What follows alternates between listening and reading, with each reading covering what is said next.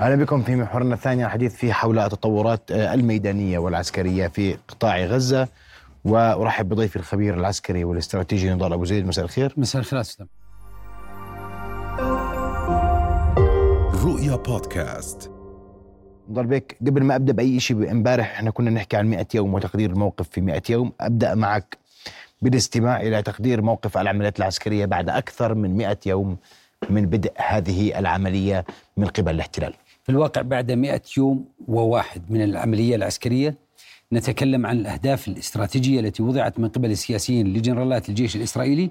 لم يتم تحقيق أي هدف من هذه الأهداف، لا تم القضاء على حماس ولا تم خلق واقع أمني جديد ولا تم تحرير أي أسير ولا تم تجريد حماس من قدرتها الصاروخية أو من معداتها العسكرية. وبالتالي بعد كل هذه الفشل الذي آه، كان مركبا من قبل القوات الإسرائيلية.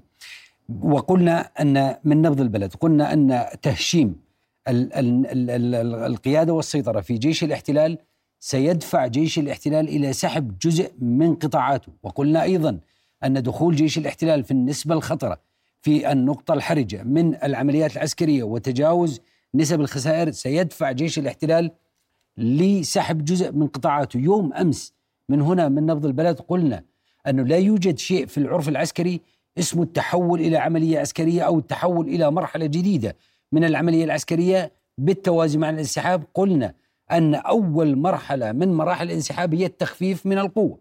وبالتالي ما حصل اليوم بسحب الفرقة المدرعة 36 وهذه الفرقة كانت تقاتل في شمال غرب قطاع غزة ثم تم سحبها لتقاتل في وسط قطاع غزة بالتحديد من جحر الديك إلى البريج إلى مخيم انصارات اليوم مع ساعات عصر اليوم تقريبا تم سحب هذه الفرقة. هذه عملية السحب الثانية في اليوم المئة وبالتالي قوات الاحتلال بدأت تعيد التفكير في العملية العسكرية تعيد التفكير في شكل العملية العسكرية قبل دقائق أعلن يؤاف جلنت بصراحة قال أن المناورة العسكرية في شمال قطاع غزة انتهت وأننا قريبا سننهي المناورة العسكرية في جنوب قطاع في مناطق خان يونس وجنوب قطاع غزة. الآن عندما نتحدث أن الفرقة 36 المدرعة تم سحبها ونتحدث أن المتبقي على الأرض الآن في مسرح العمليات الفرقة 162 المدرعة في شمال شرق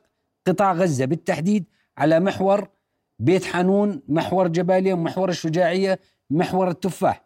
ونتحدث عن فرقة المظليين 98 تقاتل جنوبا في خان يونس وفرقة أخرى وهي الفرقة 99 الذي يوجد معها لواء الكفير. وبالمناسبة هذه الفرقة 99 التي تقاتل في الوسط من قطاع غزة هي من الاحتياط الاستراتيجي لقيادة أو لرئاسة الأركان الإسرائيلية. الآن شكل العمليات بدأ يتضح بعد 101 يوم الأهداف لم تتحقق. بعد مئة يوم المقاومة لا تزال تتمتع بقدرة عالية جدا في الثلاث أبعاد الرئيسية التي تكلمنا عنها في اليوم الأول من العملية العسكرية من نبض البلد البعد الإعلامي والبعد السياسي والبعد الميداني. وبالتالي تضغط المقاومة بعد مئة يوم تكتيكيا حتى تخرج بنتائج في المستوى الاستراتيجي تفضي إلى عملية سياسية قد تقود إلى مخرج لقوات الاحتلال من هذه العملية، اليوم أيضا وقبل دقائق تكلم في تصريحات يواف جالنت وزير الدفاع وقال أننا لن نذهب أو لن نخرج من قطاع غزة دون مبادرة سياسية، اذا أصبحت جانب الإسرائيلي يستجدي المبادرة السياسية لكن بطرق التوائية أو بدبلوماسية ناعمة نوعا ما دعني نعم. أسميها. الآن اعلاميا المقاومة برعت بعد 100 يوم استطاعت التلاعب بالشارع الإسرائيلي استطاعت التصعيد والتخفيض في الضغط للشارع الإسرائيلي على حكومة اليمين على حكومة نتنياهو. في البعد الميداني استطاعت إيقاع خسائر كبيرة جدا بتصريحات الناطق الإعلامي باسم المقاومة يوم أمس. عدد الآليات وصل إلى ألف آلية بتصريحات الجانب الإسرائيلي اليوم. تكلم عن 2426 مصاب نفسي تكلم عن 1600 معاق تكلم عن حالات كبيرة في الصدمة النفسية تكلم عن 522 قتيل منذ بدء العملية العسكرية وتكلم عن 194 قتيل منذ بدء العملية البرية. هذا التعاظم في الأرقام وفي الخسائر لا يمكن لأي قوة عسكرية في العرف العسكري أن تستمر بالقتال بهذا الشكل من الخسائر العسكرية لأن الجسم الرئيسي للقوات التي تم تجميعها للواجب قد تهشم. وبالتالي لا تستطيع. وقلنا من نبض البلد سابقا أنه في ظل هذه الخسائر المتراكمة والمتصاعدة لقوات الاحتلال لا بد من اتخاذ على قوات الاحتلال من اتخاذ قرار ولو كان ذلك يتعلق إما بوقف العملية العسكرية أو بسحب جزء من قطاعاتها. وقلنا أن اليوم 100 من العملية العسكرية سيكون يوم حرج في القرارات سواء في القرارات العسكرية أو في القرارات السياسية. والآن نرى على أرض الواقع أن هناك انسحابات وأعتقد أننا خلال الأيام القادمة أيضا سنشهد انسحابات أخرى لقوات الاحتلال وخاصة في لواء جعفاتي ولواء نحلة اللذان لا يزالان موجودان على مسرح العمليات. لا لكن عندما تقول لي أنت اليوم بعد 100 يوم من العملية العسكرية آه، على أرض القطاع أننا سنشهد عمليات انسحاب. هل يعني ذلك أن العملية العسكرية في القطاع اقتربت من نهايتها؟ نعم. العملية العسكرية منطقيا وواقعيا وفي العرف العسكري اقتربت من نهايتها لكن ليش؟ كيف على ماذا تستند سحب القوات ضمن المؤشرات التالية م. اولا سحب القوات م. ثانيا الخسائر الكبيرة والتي تجاوزت النقاط الحرجة للقطاعات البرية والتي لا يمكن في العرف العسكري للقطاعات أن تستمر بالقتال بهذا الشكل من التكسير للهياكل التنظيمية وللقطاعات البرية. المؤشر الآخر والأهم أن مستوى التصعيد في الخطاب السياسي قد بدأ واضحا واليوم على لسان وزير الدفاع أننا نخ قد نخرج أو نوقف المناورة في مناطق القتال الرئيسية في قطاع غزة لكن بالتوازي مع مبادرة سياسية، اذا هو يريد المبادرة السياسية حتى يخرج من قطاع غزة، المؤشر الآخر والأكبر أن الرشقات الصاروخية للمقاومة لا تزال تضرب العمق الإسرائيلي. وهناك مؤشر آخر وهو ضغط الشارع الإسرائيلي الذي بدأ يتصاعد، كنا نلاحظ مئات المتظاهرين ثم تصاعد العدد إلى آلاف المتظاهرين، يوم أمس كان هناك عشرات الآلاف من المتظاهرين الذين يطالبون بإعادة الاسرى والتفاوض على الاسرى. التوسع بالخلافات داخل الحكومة آه، المصغرة وهي حكومة الحرب والتوسع داخل الكابينت الإسرائيلي في الخلافات هذا يحدث نوع من الانشقاقات التي لا بد للماكينة السياسية الإسرائيلية من الدفع باتجاه الخروج بقرار ما يتعلق بالعملية العسكرية وبالتالي الجانب الإسرائيلي لا يريد الخروج من العملية العسكرية بصورة المنهزم ويقول أنه تم سحب القطاعات لذلك هو يشير إلى أنه سيتم التحول إلى مرحلة جديدة ضمن مساقات معينة تندرج من ضمنها التخفيف من القوات الموجودة على الأرض. أستاذ محمد هناك نقطتين رئيسيتين في العرف العسكري والعرف الاستراتيجي وقلنا من نبض البلد سابقا أن الحروب لا تجزأ والآن نقول أن الانتصارات لا تجزأ، لا يجوز أن نقول أن القوات انتصرت هذا اسمح لي نعلق على هذا انسحاب قوات الاحتلال من قطاع غزة صحيح؟ نعم هذا انسحاب الفرقة المدرعة التي نتحدث عنها الآن وهي الفرقة 36 مدرعة والتي كانت تقاتل شمال الشرق آه، شمال غرب آه، قطاع غزة وعلى شارع الرشيد بالتحديد قاتلت في مخيم الشاطئ ثم بعد أن تم تخفيف حدة العمليات شمال قطاع غزة تم سحب هذه الفرقة وقاتلت في مناطق الوسط في البريج اليوم يتم سحب قطاعات الفرقة 36 المدرعة والياتها من نوع مركافة أربعة وهذه الفرقة تتشكل من أربع ألوية ثلاث ألوية مدرعة ولواء آه، آه، بإسناد قياسي أعني بالإسناد القياسي لواء الهندسة ولواء كذا. الآن آه، لاحظ عمليات احتفال الجنود بالانسحاب وهذا المشهد مشابه لمشهد انسحاب اللواء الجولاني سابقا من مناطق قطاع غزة. عندما احتفل الجنود بالانسحاب من مناطق قطاع غزة آنذاك وبالتالي أنا أعتقد أن عملية سحب هذا العدد الكبير من الجنود ومن الآليات المدرعة من الدبابات له مدلولات كبيرة على أرض الواقع. أهم هذه المدلولات أن هذا الحجم من القوة لا يستطيع القتال في ظل الخسائر التي تعرض لها. لذلك تم سحب هذا الجزء من القوة. لكن هذا كم كبير من الجنود نحن نتكلم عن فرقة مدرعة أستاذ محمد. الفرقة المدرعة العدد في الفرقة الإسرائيلية المدرعة. العدد عندما نقول عن أربع ألوية ثلاث ألوية مدرعة ولواء مشاة ولواء إسناد قياسي للفرقة نحن نتكلم عن أعداد كبيرة من هذه من من الجنود بالمجمل القوة البشرية في الفرقة في الفرقة الإسرائيلية تقريبا تتجاوز ما بين الأربعة حسب تنظيم الفرقة ما بين أربعة ألاف إلى ست ألاف جندي من من طواقم دبابات ومن إسناد قياسي ومن تزويد لوجستي إلى ما غير ذلك.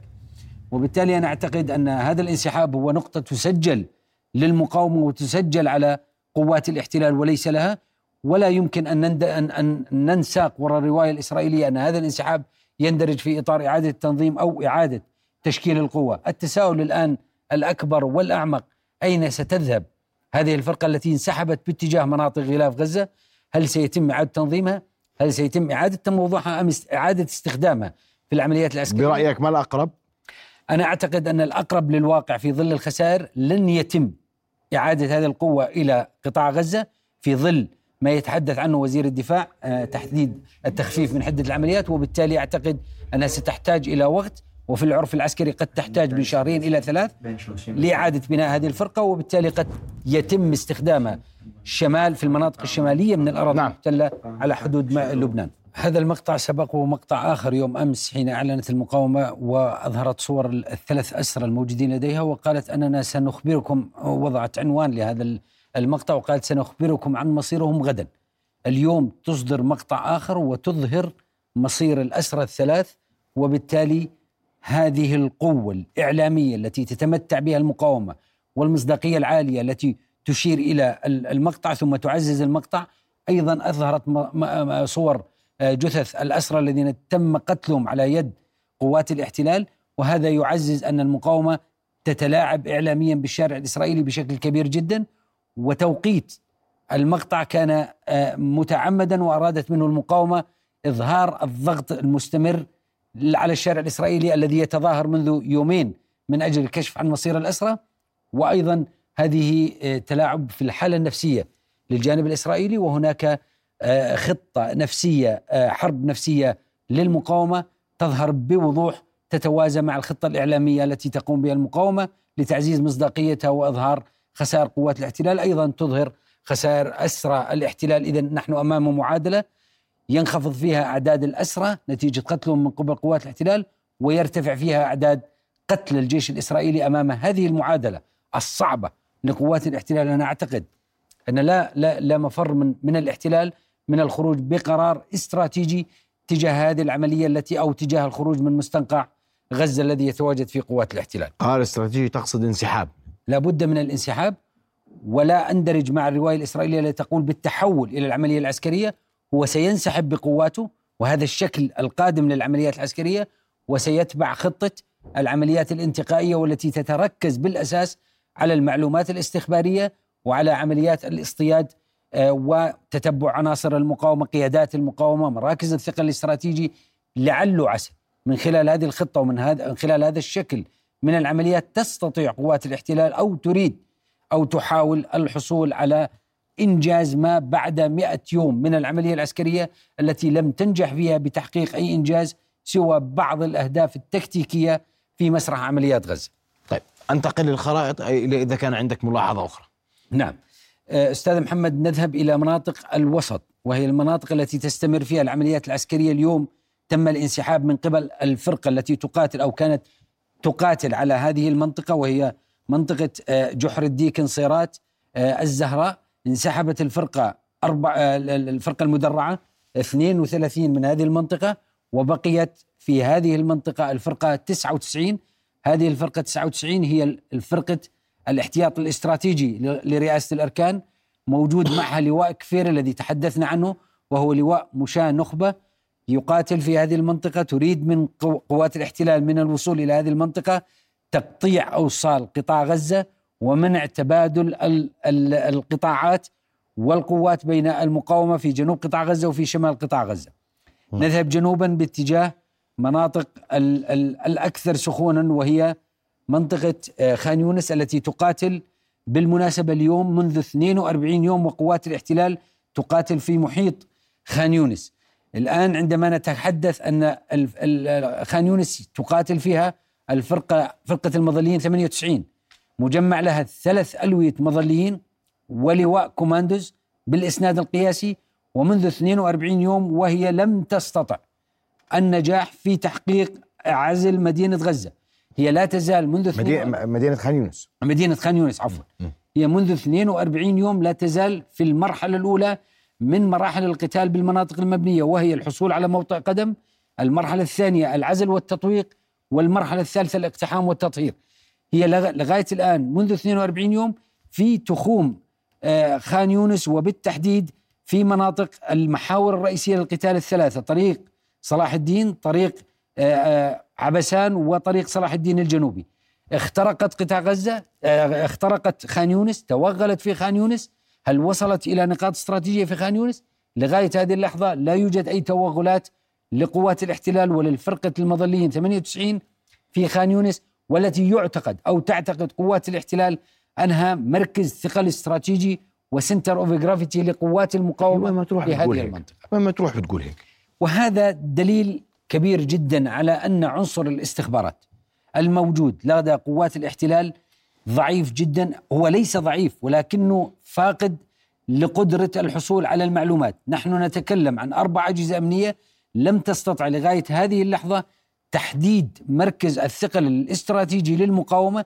كانت تقاتل في شمال قطاع غزة وتقول أن غزة المدينة هي مركز ثقل استراتيجي ثم انتقلت إلى مستشفى الشفاء والآن تتكلم عن خان يونس على أنها مركز الثقل الاستراتيجي للمقاومة وأنا أعتقد في ظل التكتيكات التي تتبعها المقاومة وإعادة بناء جسمها العسكري وأنا أعتقد أن أن المقاومة ستقوم خلال الأيام القادمة بتكتيكات جديدة لن تستطع من خلالها آه، قوات الاحتلال تحقيق أي إنجاز يذكر. نحن في الأيام الأخيرة من العمليات العسكرية الآن من يفرض كلمته الأخيرة هو سيخرج بصورة المنتصر وقلناها مرارا وتكرارا. من نبض البلد أن المقاومة تريد البقاء بأن اليد الطولة لها في العملية العسكرية في ظل إعلانات. أنت لما تقول لي في الأيام الأخيرة يعني آه، نهاية هذا الأسبوع نهاية الأسبوع القادم قديش الأيام الأخيرة؟ يعني يعني مبكر أن نحكم على المدة الزمنية. أنا أعتقد أننا نحتاج إلى يومين أو ثلاثة لنحكم على المدة الزمنية لانتهاء العمليات العسكرية وسحب القطاعات. المؤشرات لغاية الآن لا تعزز أن قوات الاحتلال خلال اليومين القادمين ستسحب جزء من قطاعاتها. أنا أعتقد إذا أرادت سحب جزء من قطاعاتها قد يتم ذلك في المنطقة الوسطى قبل المنطقة الجنوبية أي في محور جحر الديك آه، أنصيرات قبل محور خان يونس. وأعتقد أن ذلك إذا تم سيتم خلال الأسبوع القادم وليس الأسبوع الحالي. والسبب في ذلك أن مرحلة الانسحاب أو المرحلة الأولى من مراحل الانسحاب وهي مرحلة التخفيف من القوة هناك فارق زمني بين كل قوة والقوة الأخرى حتى لا يعطى مجال كبير لإعادة انتشار المقاومة. الآن ما الذي نتوقعه خلال الأيام القليلة القادمة في ظل تصريحات يؤاف جالنت أن المناورة العسكرية انتهت شمال قطاع غزة في ظل انسحاب الفرقة المدرعة 36 وفي ظل الحالة التوهان لقوات الاحتلال في قطاع غزة أعتقد أن المق... أننا قد نشاهد رشقة صاروخية من المناطق الذي أعلن يؤاف جالنت انتهاء المناورة العسكرية فيها بالتحديد من مناطق شمال قطاع غزة حتى تثبت المقاومة أن الكلمة الأخيرة في العمليات العسكرية ستكون لها وليس لقوات الاحتلال. هذا أبرز ما ما سنشاهده حتى هذا نهاية تتوقع العمليات العسكرية أن تستمر في ذات صيغتها وشكلها الراهن في هذه الساعات والأيام خلال العشرة أيام المقبلة أعتقد أن العمليات العسكرية ستستمر لكن حدة العمليات العسكرية ستنخفض وأن المقاومة ستعطي مجال لقوات الاحتلال لفك الاشتباك من أجل إعطائها مجال لسحب المزيد من قواتها خلال الأسبوع القادم حتى تستطيع المقاومة التعامل مع قوة أقل وكتلة نارية أقل. وبالتالي أعتقد أننا قد نسمع عن الرشقة الصاروخية خلال الأيام القليلة القادمة. من شمال القطاع من شمال قطاع غزة بالتحديد. وأنت عندما تتحدث عن تخفيف القوة لا يمكن استبدال القوات الموجودة اليوم على الأرض بقوات جديدة.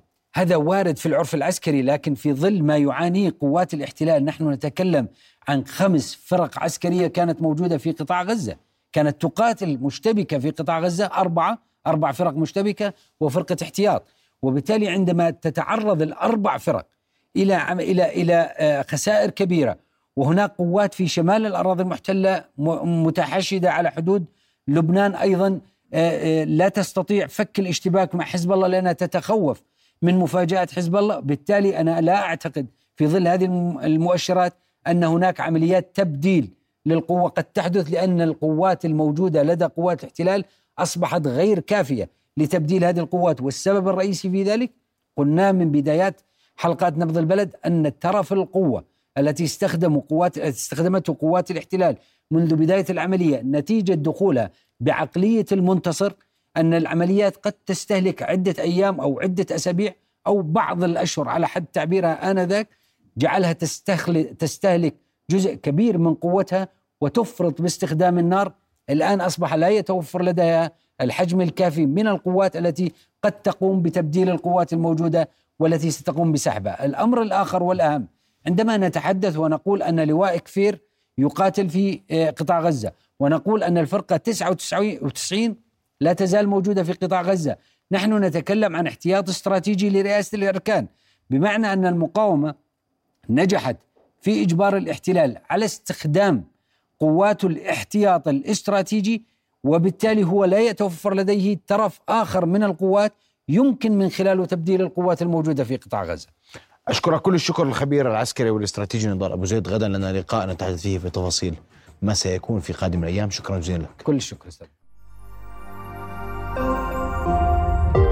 رؤيا بودكاست